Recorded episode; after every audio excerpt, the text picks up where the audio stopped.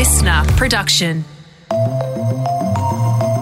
Hello, welcome to the briefing. It's Monday, the 27th of September. I'm Tom Tilley, joined by Annika Smethurst. And Annika, who are you going for in the AFL final on the weekend?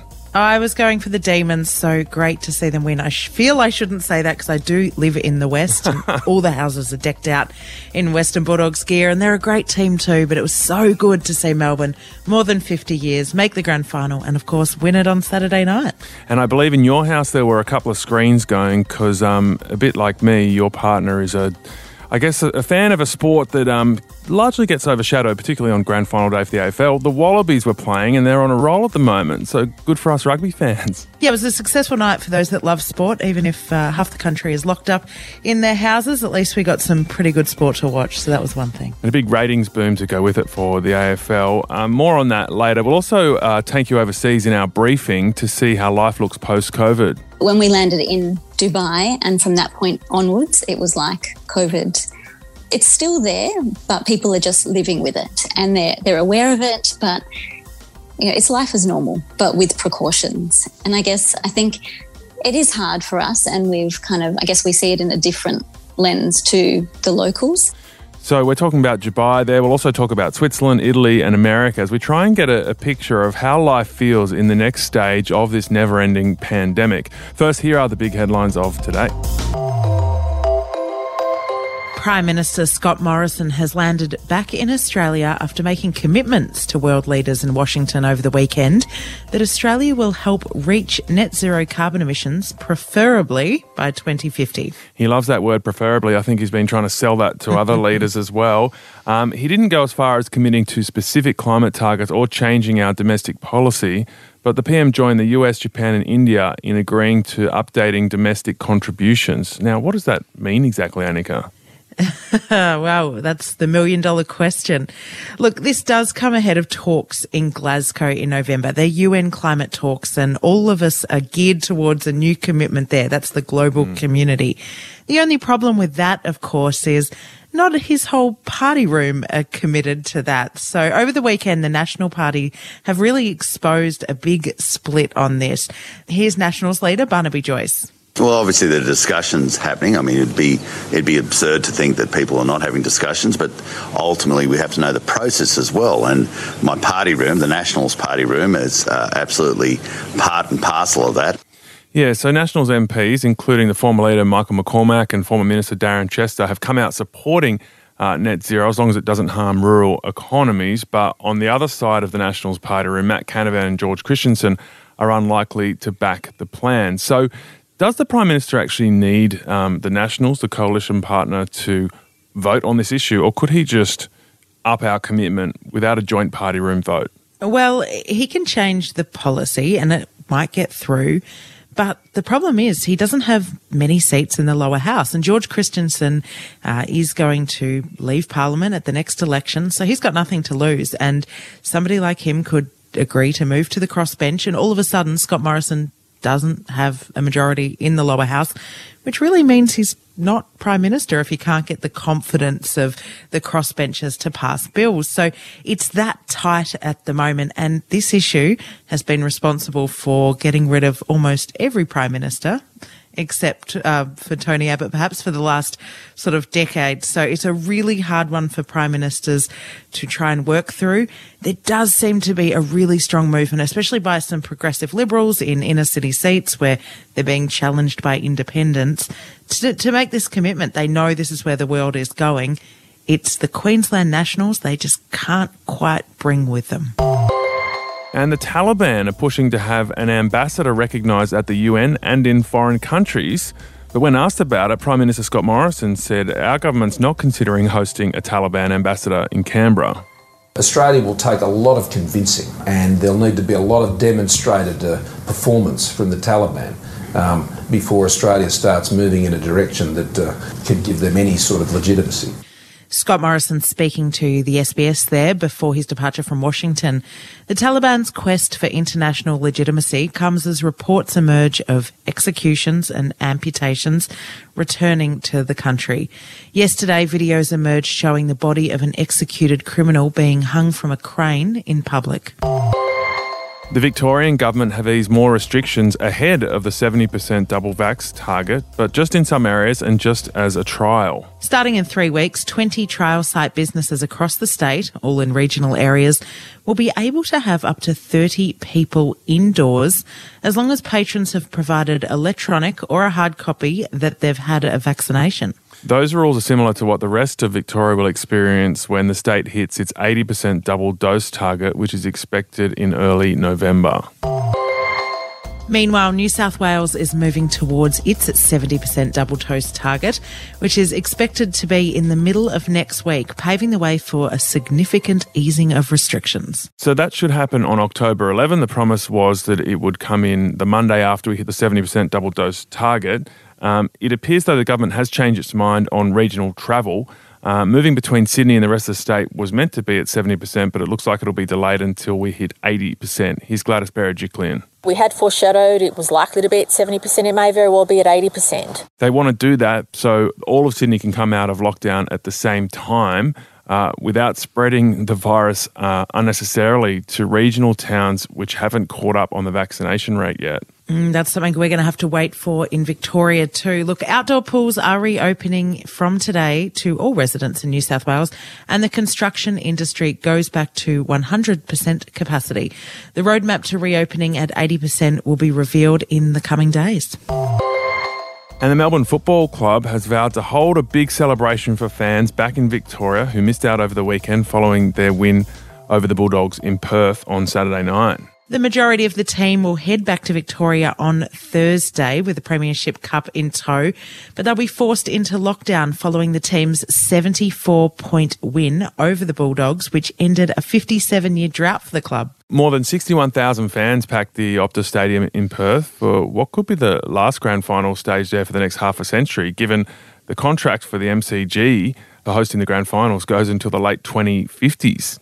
Yeah, fingers crossed Melbourne get it back next year at least. And so the All Melbourne AFL final in Perth will also be followed by an All New South Wales Rugby League final in Brisbane next Sunday.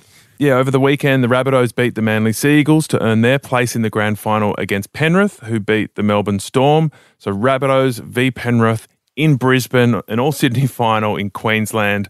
Um, it should be an exciting day and another great weekend of sport. All right, we'll catch you tomorrow, but Antoinette and Katrina are here for today's briefing topic. Are we there yet? Are we there yet? Antoinette, COVID is feeling like an exhausting, mm-hmm. never ending road trip with six kids in the car, no iPads, and we just want to cross that finish line. So, today we're talking about life after COVID and what it will look like when we finally get to that place called normal. And despite how much you may want it all to be over. I know I certainly do. Mm-hmm. Forever. There will be some things that will stick around for good. Yeah, stuff like it's really changed the game for dating, which has been put on hold for many. And furthermore, hooking up with people on apps. When do you ask that awkward question? Have you been fully vaxed? So, one way of getting a feel for what our future could look like here in Australia is by taking a look at what's happening in the rest of the world right now like in Europe, where they've just had a relatively normal, well, at least in 2021 terms, summer, even though some countries have relatively low vaccination rates. And Dr. Nisha Makkar is an Australian paediatrician, and just a month ago, she was in lockdown in Melbourne with her two young daughters and her husband, who's a surgeon. But now they're in Europe doing a medical posting and seemingly living their best lives. And she joins us now. So, Dr. Nisha Makkar, thanks so much for joining us. Right now, you're actually holidaying in Rome, and it must feel strange when your loved ones are in lockdown back home, obsessing over daily case numbers, and you're living very differently with Delta. Tell us about that. Yeah, look, it's it's very bittersweet for us. I think you know we kind of feel a little bit guilty and a little bit uncertain every time we send photos across the seas to our family and friends it's a very odd feeling. It's just so so surreal being here at the moment. You know, being able to to go out to dinner with the family, to be out in public, and to be doing things that we've always taken for granted. It is it's a very surreal feeling, and and like you said, it's just it is very hard knowing what's happening back home, but at the same time knowing that we have the opportunity and you know, we we need to kind of embrace embrace the opportunities that we have here at the moment. So, what's the mood like in Europe? Are people being COVID safe or are they living kind of like it's 2019 again? No, look, it's really weird. So, we left Melbourne. International Airport was completely dead, like we've never seen it before. The plane was half full and it was pretty, you, know, it, you could tell that COVID was still in the air, so to speak. Um, but when we landed in Dubai, and from that point onwards, it was like COVID it's still there, but people are just living with it and they're they're aware of it, but you know, it's life as normal, but with precautions. And I guess I think it is hard for us and we've kind of I guess we see it in a different lens to the locals. But when you go outside, people are obeying the rules. They're wearing the masks indoors, they're sanitizing, people are getting vaccinated, they're setting up hubs everywhere. If you want to go out, they're checking green passes. Um, and, you know, we've been very fortunate to be able to get on a plane and come to Italy. And there were a lot of hurdles to get here, making sure that we were all vaccinated and had tests done on time. And that was all checked along the way. And here in Italy, I think it's um, the scale is up a little bit more compared to Zurich. You're not allowed to go into a restaurant. We couldn't even get into Macca's the other day without showing our green pass. Mm-hmm. So it kind of does make you feel a little bit safe in a way. So many people want to know what life after COVID is going to look like. And I think it's, you know, Switzerland is an interesting example because when you arrived, less than half of the eligible population was fully vaccinated. Um, but they were living, and I know that it's summer over there, but living kind of with COVID. Has it challenged perhaps your views on what life after COVID looks like, or has it made you appreciative of Australia being a little more cautious? Coming from Melbourne, where we were very reactive to single digit cases, to walking out into the public where there are thousands of cases every day. And like you said, only about 50% of the population vaccinated. It's, it's really daunting. It really is um, because we're just, we're driven by the fear that's instilled in us when we're in Australia, which don't get me wrong, I think is it's called for. You know, with my my medical background, I am aware of all the consequences that come with living with COVID. And you know, they're just there's such a fine balance between opening up and lockdowns. And we're getting there, I think. And the the way that we will get there is with vaccination. And I think Europe has proved that that is the way. You know, we've come into Italy, a country that this time last year had some of the highest case numbers in the world and the highest death numbers in the world. It's it's really quite scary now that you've had this experience of, of life living with COVID in Europe, looking back at Australia, can you see how things might progress in our country? How do you think life is going to look maybe in six months to a year? I'm hoping that we can follow in the same footsteps as Europe. We're we're really lucky. We've got the vaccination rollout is you know it's ramping up. The numbers, from what I can tell over here, from what I'm hearing, eh, they're, they're going up, and that's that's our way out, I think. And that together with a really slow and cautious protocol with opening up, I think the biggest thing is that we need to make sure that the health system can deal with what's to come next. And I think Australia's in a, a really good position in that we're doing this while the weather's starting to warm up a bit as well. So, you know, we've got that barrier of opening up with the weather picking up and hopefully vaccination numbers increasing as well to help us get all the protection that we need. All right, well, let's step back and take an even bigger picture of the world with Dr. Elizabeth Yuko. She is a bioethicist and she's joining us from New York, where she's written an article for Reader's Digest on what the world might look like and how COVID has really changed the game for so many facets of our lives.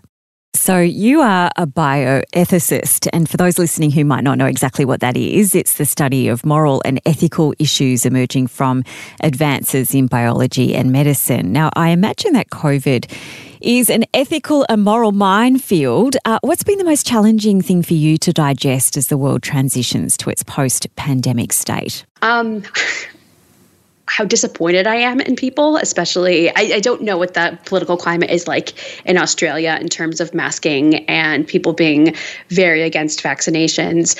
But my hope at the very beginning of the pandemic, which I wrote and said and genuinely hoped for, was that as Americans, we would get a little bit better at the idea of public health and public health ethics, meaning that sometimes you have to put your own freedoms and liberties on the back burner for the greater good. And I was optimistic that maybe we would learn to do that over time and understand that we're only as well as, you know, the least well people in our society. But a year and a half later, we haven't learned that lesson, unfortunately. Um, and yeah, just the thing that surprised me most is how disappointed I am in people for not learning that. All right. One thing that I'm interested in is is dating because uh, we I've, I've had a look at some stats on this, and people say you know in terms of casual hookups that they're now more scared of getting COVID from someone than they are from getting an STI. Wow, I believe it though. You know, especially because for the people who have been taking it seriously from the beginning, you know, we've been in our own little bubbles and so cautious about what comes near our faces and droplets. And then the idea of just, you know, kissing a stranger at a bar seems so foreign at this point, even mm. for people who regularly made a habit of it before the pandemic. So I understand why people would be scared. So, do you imagine um, people will have the similar conversations they've been having about STI status, you know, before they hook up with someone? Um, and I, I believe there are already a couple of dating apps which include that in, in your bio, whether you're double vaxxed or not. But from what you're hearing and seeing, is this something that singles uh, and people dating are likely to ask? I think so, yeah, for sure. And it kind of serves a double purpose. One, you know, logistically whether or not you want to spend time face to face with somebody who has not yet been vaccinated while you have been. And then on another level, it also tells you something about the person you potentially may be dating. And if you don't see eye to eye on things like whether or not to get vaccinated or wear a mask in public, that might be a good indication that maybe you shouldn't be dating that person to begin with. And I guess looking backwards is one way of predicting what the future will look like. Is there anything that you found in the lessons learned in those years following the Spanish influenza that uh, you think might apply as we go forward? First thing that comes to mind is collective trauma. The situations were different because you also had World War One going on in the background during the 1918 pandemic. But after it was over, you know, I had a full society dealing with the aftermath of a war as well as all these lives lost to the influenza. And they had to find ways to memorialize it and move on respectfully as a population. And I think we're going to be faced with that as well. So, Antoinette, I think the biggest thing I got from Nisha's interview, her being in Europe where seemingly restrictions have eased so much, is that, yeah, festivals are still going on. You can eat out at restaurants, mm. you can mm. pretty much do whatever. But I think masks and sanitizing and social distancing to some extent will stay for a bit longer. Yeah, and I think um, unfortunately, so will cases and hospitalizations. That's just going to have to be part of that horrible pesky thing that I hate referring to, um, but is the new normal.